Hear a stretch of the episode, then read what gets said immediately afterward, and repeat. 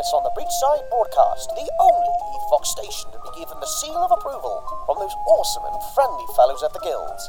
I am your announcer, and I am absolutely delighted to be presenting another edition of Tales of Malifaux, a collection of rip-snorting old chestnuts. Before we start, I would like to bring your attention to an exciting new initiative we are trialing here at the station. Aethervox Free Broadcasts. Yes, that's right. All the fun and indoctrination of the Breachside broadcast anywhere, anytime, anyhow. How it works is really quite simple. All you need to do is grab a few wires, rub them together, and finally lose your fragile grip on reality. It's a doddle. We have already tried it on a few of the staff in the advertising department, and they loved it. They were screaming about it and laughing so, so much fun. If this sounds like something you'd like to be part of, just cut out and collect three stamps from the newspaper and mail them in. Now I bring you our first story. Surprise! N- no, not a surprise. That's the name of it. Uh, I'm wasted in this place. Roll the audio.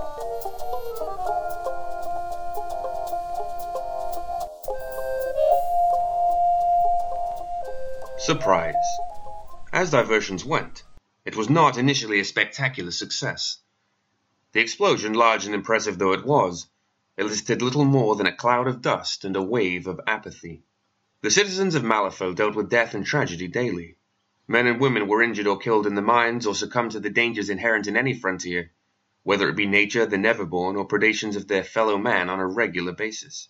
When pain and horror were simply part of life's rich tapestry, anything that did not affect the average citizen directly was usually safely ignored and so it was as the noise of the blast echoed away into the grey sky.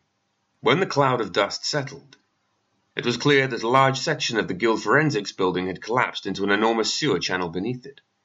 Guild scriveners, still sitting in their office chairs, most in a state of shock, peered over the edges of ruined floors, looking straight down into the dark pit that had suddenly opened up beside them.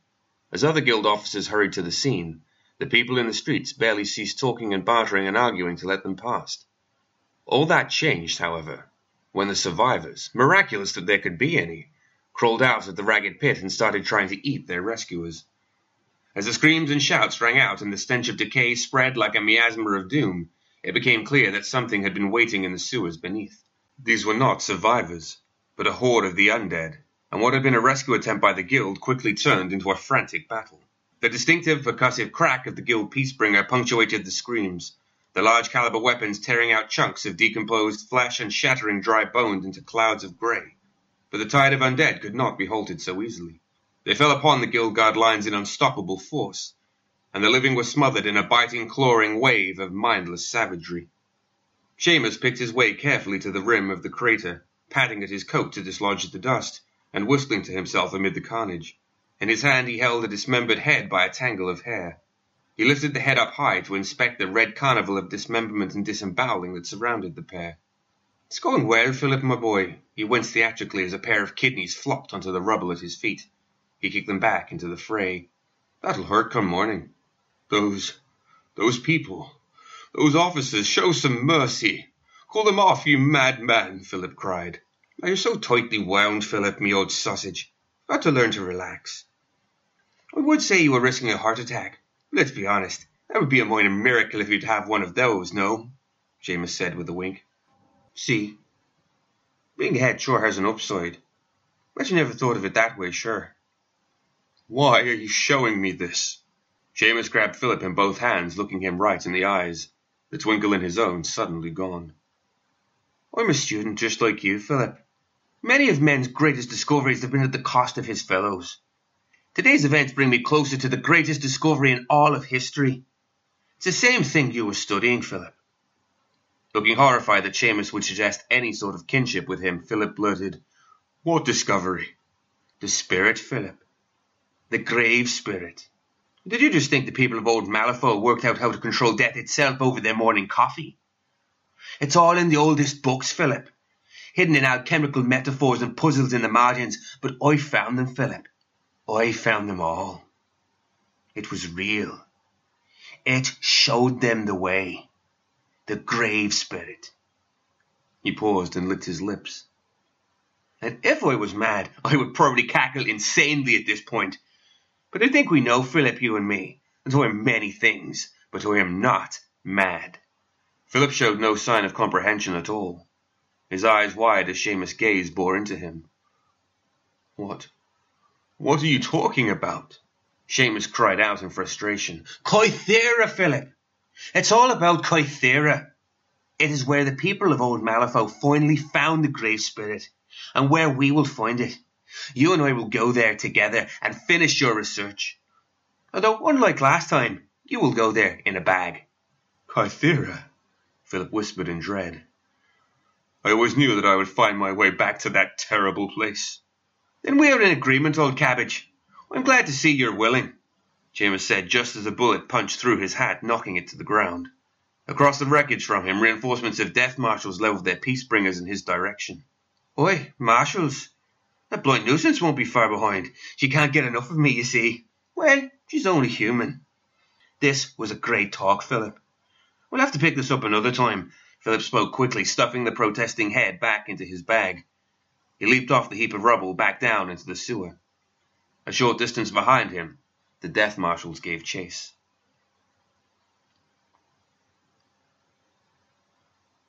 Inside the intact parts of the forensics building, the sounds of battle were muffled. The plaster in the ceiling had cracked in the initial collapse and flaked down around McMourning and his assistant. Sebastian held the Gorgon's tear in a pair of birthing forceps at arm's length. No jewel had such a storied past as the tear. Every owner save Seamus had died with it in their possession, their deaths serving to further empower the gem. So what do I do with this? How am I supposed to know? I've never used the thing before. Keep it away from me, McMourning replied, jabbing three fingers against the evil eye as Sebastian walked by. The girl's in the last column of drawers. Make it quick. I don't want to be here when Seamus brings this building down too. He said it would be a small explosion. I'll show him small explosion next time we meet. Sebastian, ignoring McMourning's urgency, inched over to the drawer that held Molly Squidpiddge's body, as if the tear itself might explode. He pulled the drawer open.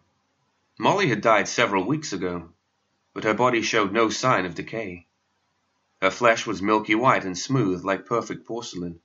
The chest wound that caused her death had begun to bleed again. It was an eerie sight, and he watched fascinated as the blood stained her grave clothes like red roses blooming. Molly coughed, a great stream of blood erupting from her mouth.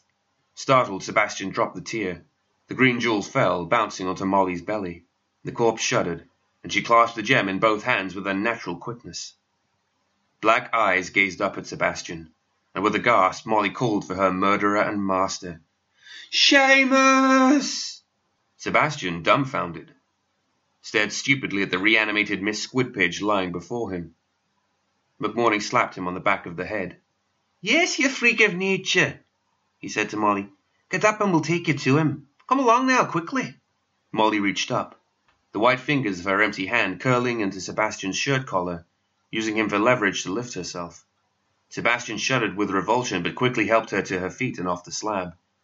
She held him tight. Her other hand clutched the Gorgon's tear against her breast. Seamus splashed through the sewer. Reaching a bend in the channel, he pressed his back against the stones. In the darkness he could hear the creak and rustle of his undead followers. He whispered softly, I will miss you when the marshals take you. You all deserve the rest they will give you. Molly, though, she's different. You understand.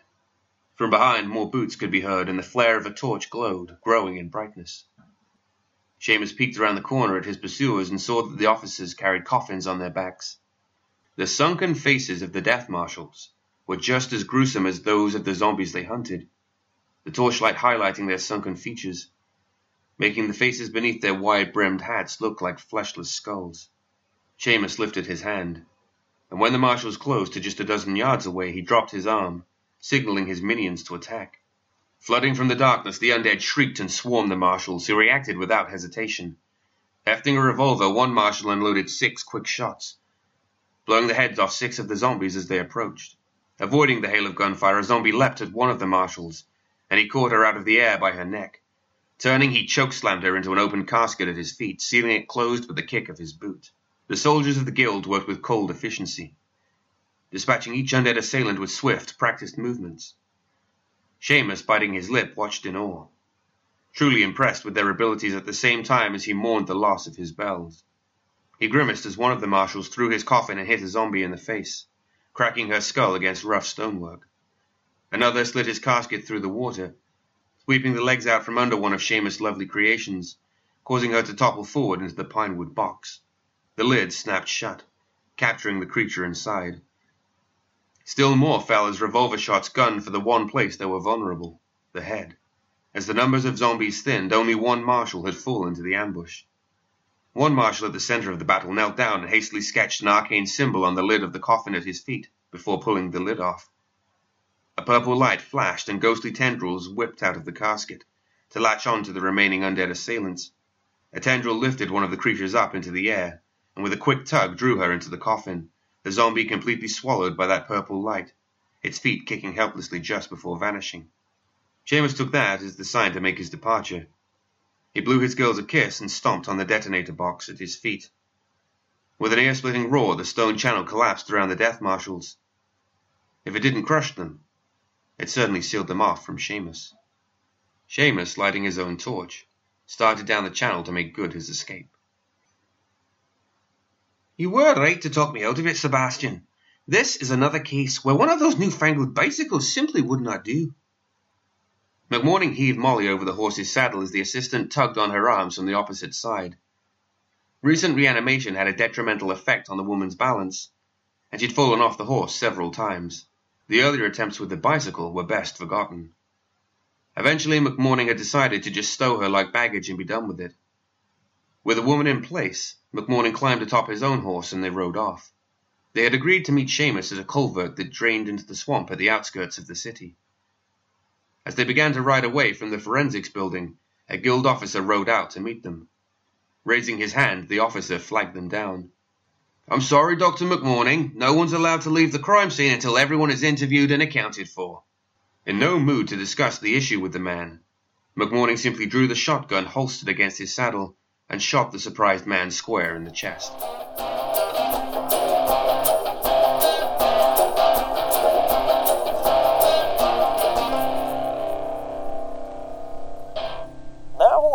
From our sponsors. This is an urgent appeal from the Guild Forensics Department. Recently, our buildings were attacked by the vile, heinous criminal Seamus, aka the Mad Hatter. An explosive device set by Seamus went off, taking some of our building work and a large section of our wall as well. Without that wall, our hard work in the Guild Forensics Department is at risk. From the Neverborn, from the undead, from common folk, like you. That last one is the worst for sure. This is a state of affairs that can't be allowed to go on. We need volunteers, willing or unwilling, we don't mind really, to take up arms and get this wall rebuilt. People with shovels for hands would be really handy actually.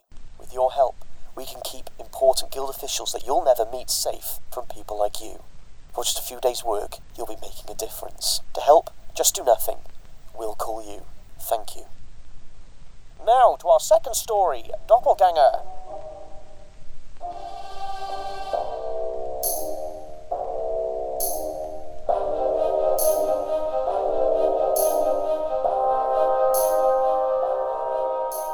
Doppelganger. Mind if I share the buggy with you? the girl asked. Victoria was lifting her luggage onto the back of the horse drawn cab. She looked over her shoulder at the girl and nodded. Sure thing, kid. Hop in. Victoria waited until Alice was climbing in to add, And while you're at it, you can tell me why you've been following me. To her credit, Alice barely skipped a beat and climbed on up. Only if you answer a few questions of mine, too. Victoria smiled at the audacity of the girl as she followed Alice into the coach. We're waiting on one more passenger before we depart, the coachman explained in passing. Victoria kept her sword with her at all times, and it was balanced on the floor of the cab, the grip resting against her shoulder. Alice nodded at it. Is it really a mess of Masamune? Victoria slid her hand up underneath the sword tsuko, where the blade entered the scabbard. Extending her thumb, the blade slid up to reveal the polished metal. A shadow in the steel described a simple Nipponese glyph. That's what I've been told, Victoria responded. What is your interest in Masamune's? My interest? None. If a weapon's not made by Smith or Wesson, I'm not interested. Our client, though, is very interested in antiques. She collects them. If I'm going to make it easy on you and let you travel with me, you're going to have to make yourself useful. I can't have you plotting to rob me. I'll have to kick you out and make you track me on foot. You're familiar with Clover's Pact? the older woman asked. Alice responded from rote. Anyone that did mercenary work knew Clover's Pact. It provided a framework that allowed mercenaries to work together with a commonly acknowledged set of guidelines. The pact was forged by placing one's hand on the shoulder of the other, and doing so, Alice stated, My purpose will not injure your own. Victoria seemed satisfied by the pledge and responded in kind, when the door of the coach opened and a young woman stood there with her child. Sorry I'm late. The woman appeared to be in her early twenties and had a thick mane of dark hair. In her arms she managed to hold a small boy, his teddy bear, and a small wooden box. She helped the child into the coach, and he clambered into the seat across from the two women. Victoria couldn't place it, but there was something unsettling about the child.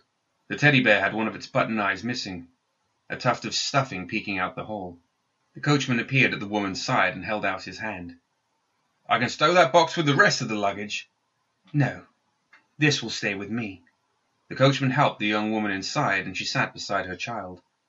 The coachman closed the door. All right, we'll set off now. It's a few hours to the Delta 6 site. As the coach began to move, the young woman introduced herself. My name is Dora, and this young gentleman is Cade. I'm Victoria, and this is my sister Alice, Victoria lied smoothly. Oh, it's very nice to meet you both, Dora said, smiling warmly. What sort of appointment do you have at Delta 6, if I may ask? We are looking for someone, Victoria replied. And you, Dora, what is your business at Delta Six? No offense, ma'am, but I wouldn't take you for a hardy explorer type. Oh, me? Dora shook her head, and little Cade giggled at her side. I don't have any business at that place. I came here to meet you.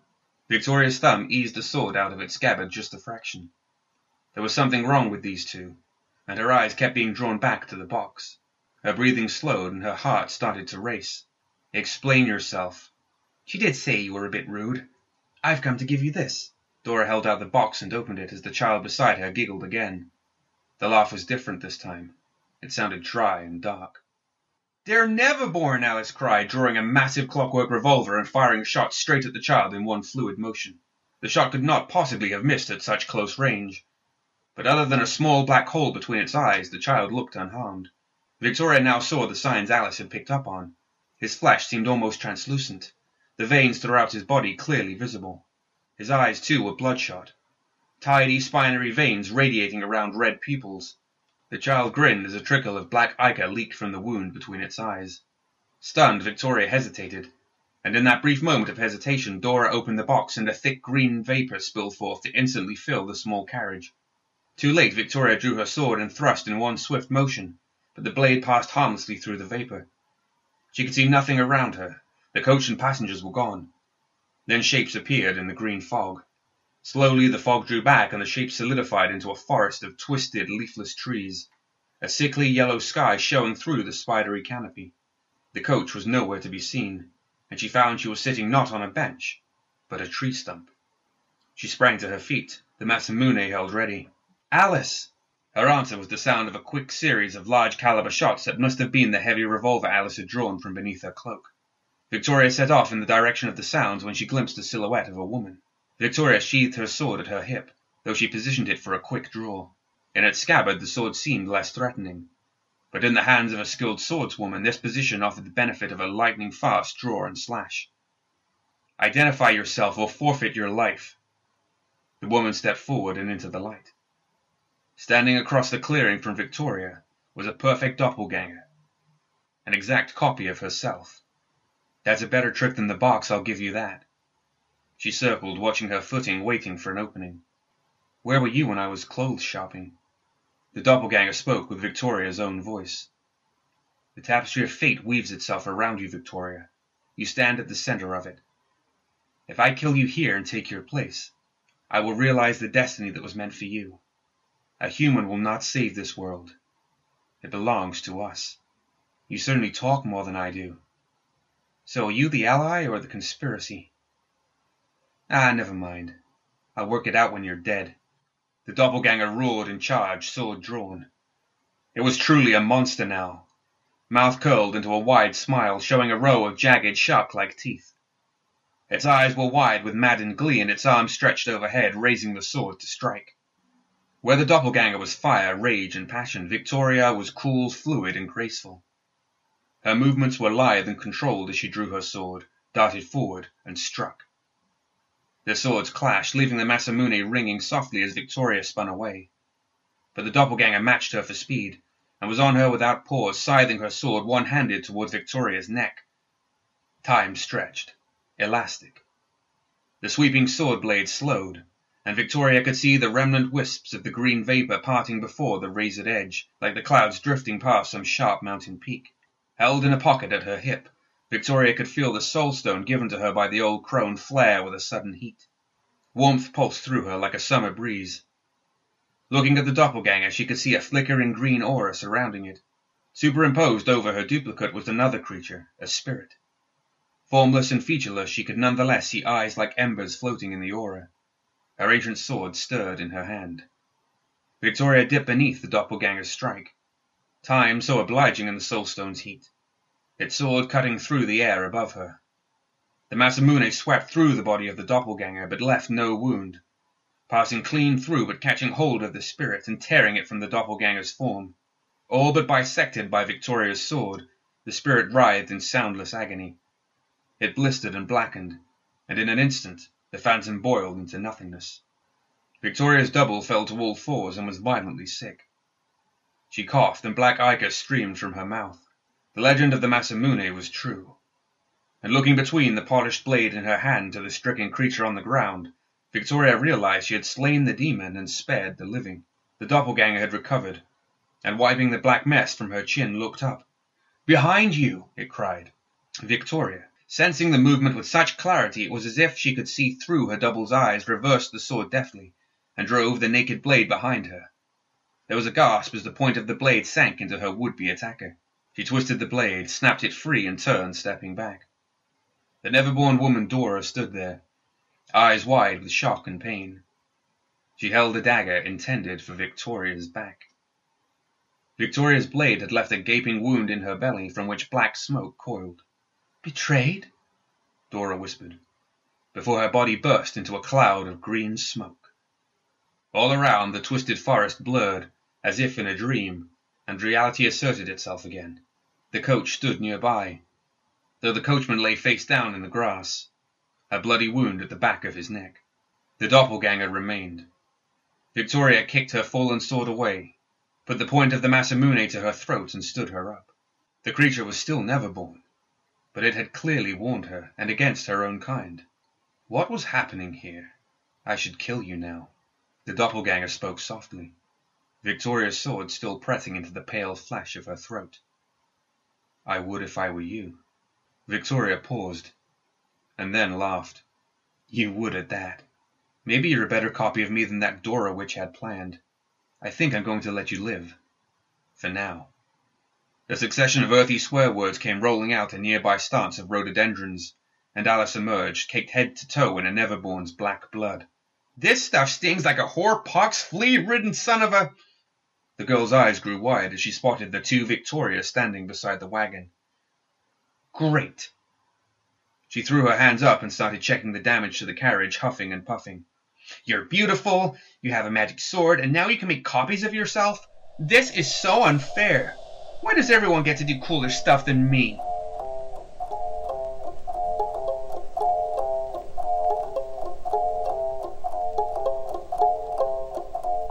And that is us all wrapped up for another week. I do hope you had a great day and don't get trapped in some inner wilderness from which you can't escape.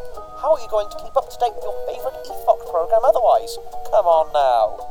We'll be back on Tales of Malifaux next time. Stay tuned next for sound advice from Slate Ridge, where famed explorer Henry Morton will be giving you some tips for when your clockwork trap just won't get off your leg. And remember, do stay safe out there. Bad things happen.